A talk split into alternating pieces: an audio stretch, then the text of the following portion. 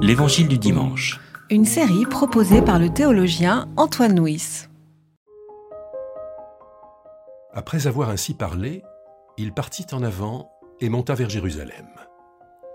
Lorsqu'il approcha de Bethphagée et de Béthanie, près du mont dit des Oliviers, il envoya deux de ses disciples en disant Allez au village qui est en face. Quand vous y serez entrés, vous trouverez un anon attaché sur lequel aucun homme ne s'est jamais assis. Détachez-le et amenez-le. Si quelqu'un vous demande pourquoi le détachez-vous, vous lui direz Le Seigneur en a besoin. Ceux qui avaient été envoyés s'en allèrent et trouvèrent les choses comme il leur avait dit. Comme ils détachaient l'anon, ses maîtres leur dirent Pourquoi détachez-vous l'anon Ils répondirent Le Seigneur en a besoin. Et ils l'amenèrent à Jésus. Puis ils jetèrent leurs vêtements sur l'anon et firent monter Jésus. À mesure qu'il avançait, les gens étendaient leurs vêtements sur le chemin. Il approchait déjà de la descente du mont des Oliviers lorsque toute la multitude des disciples, tout joyeux, se mirent à louer Dieu à pleine voix pour tous les miracles qu'ils avaient vus. Ils disaient Béni soit celui qui vient, le roi, au nom du Seigneur, paix dans le ciel et gloire dans les lieux très hauts. Quelques pharisiens du milieu de la foule lui dirent Maître, rabroue tes disciples. Il répondit Je vous le dis, si eux se taisent, ce sont les pierres qui crieront.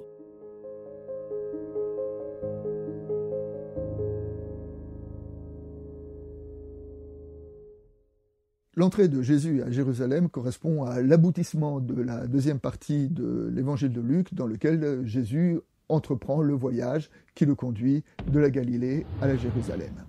Tout au long de ce voyage, progressif à plusieurs reprises, Jésus va annoncer la passion, et le texte nous dit que euh, les disciples ne vont pas comprendre ce qu'il dit. Alors, on va dire juste deux versets. Après la deuxième annonce de la passion, euh, le texte dit les disciples ne comprenaient pas cette parole, elle était voilée pour eux. Et après la troisième annonce de la Passion, ils ne sont pas plus avancés.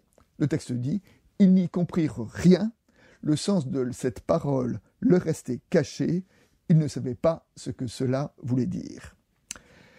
C'est-à-dire qu'il y a une sorte de quiproquo entre Jésus quand il monte à Jérusalem et les disciples. Et ce quiproquo va prendre toute sa dimension, va déployer toute sa réalité dans ce récit des rameaux. Le texte parle à deux reprises de vêtements. On dit que les disciples ont mis leurs vêtements sur l'anon sur lequel Jésus est monté, et ensuite que la foule déposait leurs vêtements euh, devant les, pieds les pieds de l'anon. Alors, le vêtement, dans la Bible, est un symbole, est un signe d'identité. Hein. Le vêtement, c'est désigne ce que je suis.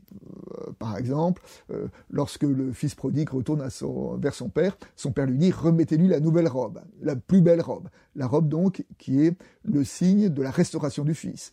De même, euh, lorsque l'apôtre Paul parlera du baptême, il disait, il dira, vous tous qui avez été baptisés en Christ, vous avez revêtu Christ. C'est-à-dire que Christ est pour vous comme un vêtement. Donc, les disciples et la foule, en déposant leurs vêtements euh, aux pieds de Jésus, euh, c'est un signe d'allégeance, c'est-à-dire qu'ils désignent Jésus comme le roi dans cette circonstance précise. Dans la séquence qui euh, précède, Jésus a appelé ses disciples à porter leur croix. Donc c'est un évangile qui nous appelle à porter notre croix. Et là, le texte nous dit que la foule acclame Jésus, le texte dit, pour tous les miracles qu'ils avaient vus.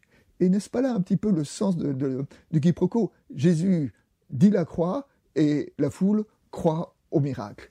Et il me semble que c'est cette euh, croyance au miracle qui est, comme je disais tout à l'heure, le signe du quiproquo, et cette, différence entre Jésus et la foule par rapport au miracle traverse tout l'évangile. Dans tout l'évangile, euh, les hommes vont courir après Jésus, vont, vont louanger Jésus parce qu'il a fait des miracles et parce qu'il veut plus des miracles, alors que pour Jésus, le miracle n'est pas le cœur de sa présence, c'est simplement le signe, le signe de l'autorité de sa parole, le signe d'un Dieu de guérison et de compassion. Mais, cette différence de regard entre Jésus et la foule à propos des miracles éclate ici dans, dans ce récit de, des rameaux.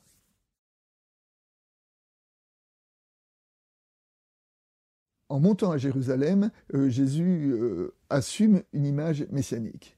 Mais ce qui est assez curieux dans notre récit, c'est que plus de la moitié euh, du texte est occupé par un aspect un petit peu anecdotique, c'est la façon dont les disciples sont appelés à aller chercher l'annonce sur lequel Jésus est monté. Mais si le texte insiste par le nombre de versets si lourdement sur ce détail-là, c'est pour nous dire que que euh, n'est pas un animal par défaut. Jésus n'a pas chevauché un anon parce qu'il n'avait pas de cheval ou de chameau à sa disposition. En chevauchant un anon, il a voulu dire une parole, désigner quelque chose. Et qu'est-ce qu'il a voulu dire? Évidemment qu'il, accomplissait euh, la prophétie de Zacharie qui disait euh, Il est là ton roi, il vient à toi, il est juste et victorieux, il est pauvre, et monté sur un anon, le petit d'une ânesse c'est que Jésus euh, désigne une messianité qui se révèle dans la pauvreté et dans l'humilité. Et le signe de l'annon à ce moment-là est un peu le, signe d'un évangile, d'un évangile qui repose sur le renversement des, valeurs, un évangile dans lequel euh, le vrai maître, c'est le serviteur, le vrai grand, euh, c'est le petit, et la pierre qui a été rejetée devient la pierre de l'angle. La singularité du récit des rameaux dans l'évangile de Luc se trouve dans les derniers versets dans lesquels les pharisiens rabrouent euh, les disciples en leur demandant de se taire. Alors, pourquoi leur demandent-ils de se taire? Une première interprétation dit qu'ils euh, appellent à se taire euh, parce qu'ils sont religieux et que Jésus n'est pas roi et que donc il y a une sorte de malentendu. Une autre interprétation, plus positive, consisterait à dire que les pharisiens qui demandent à la foule de se taire font partie de ces, pharisiens qui sont des disciples cachés de Jésus, comme l'ont été Nicodème, comme le sera Joseph d'Arimathée. Eux, ils n'ont pas l'enthousiasme de la foule, ils ont la lucidité de savoir que lorsque Jésus euh, monte à Jérusalem, ça risque de mal se passer. Eux, ils ont entendu la parole de Jésus en disant que le Fils de l'homme devra souffrir, sera arrêté, sera mis à mort. Et c'est la raison pour laquelle ils essayent d'apaiser la situation en demandant à la foule de se taire. Jésus répond aux pharisiens que si la foule se tait, les pierres crieront. Alors, les pierres crieront, nous pouvons entendre, cela de, deux façons. Nous pouvons l'attendre d'abord dans l'interprétation la, plus, la plus évidente, c'est de dire que, voilà, que la puissance ou que la parole de l'évangile est, irrésistible et que, même que cet évangile qui se révèle dans le signe de l'annon est une parole qui rejoint les hommes dans la vérité de leur pauvreté intérieure et que là il y a quelque chose de, de très fort que rien ne peut faire taire. Une autre interprétation repose euh, dans un détail.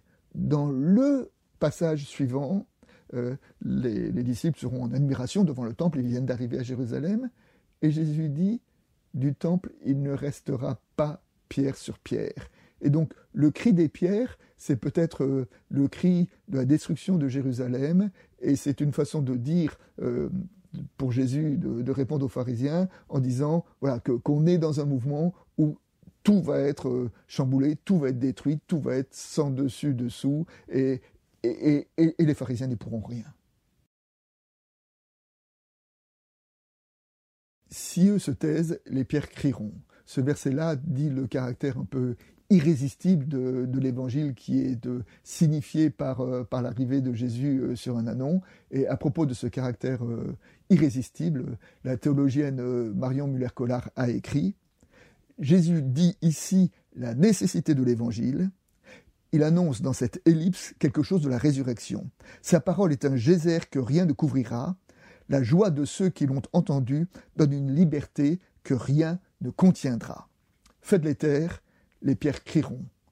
Tuez-le, il demeurera.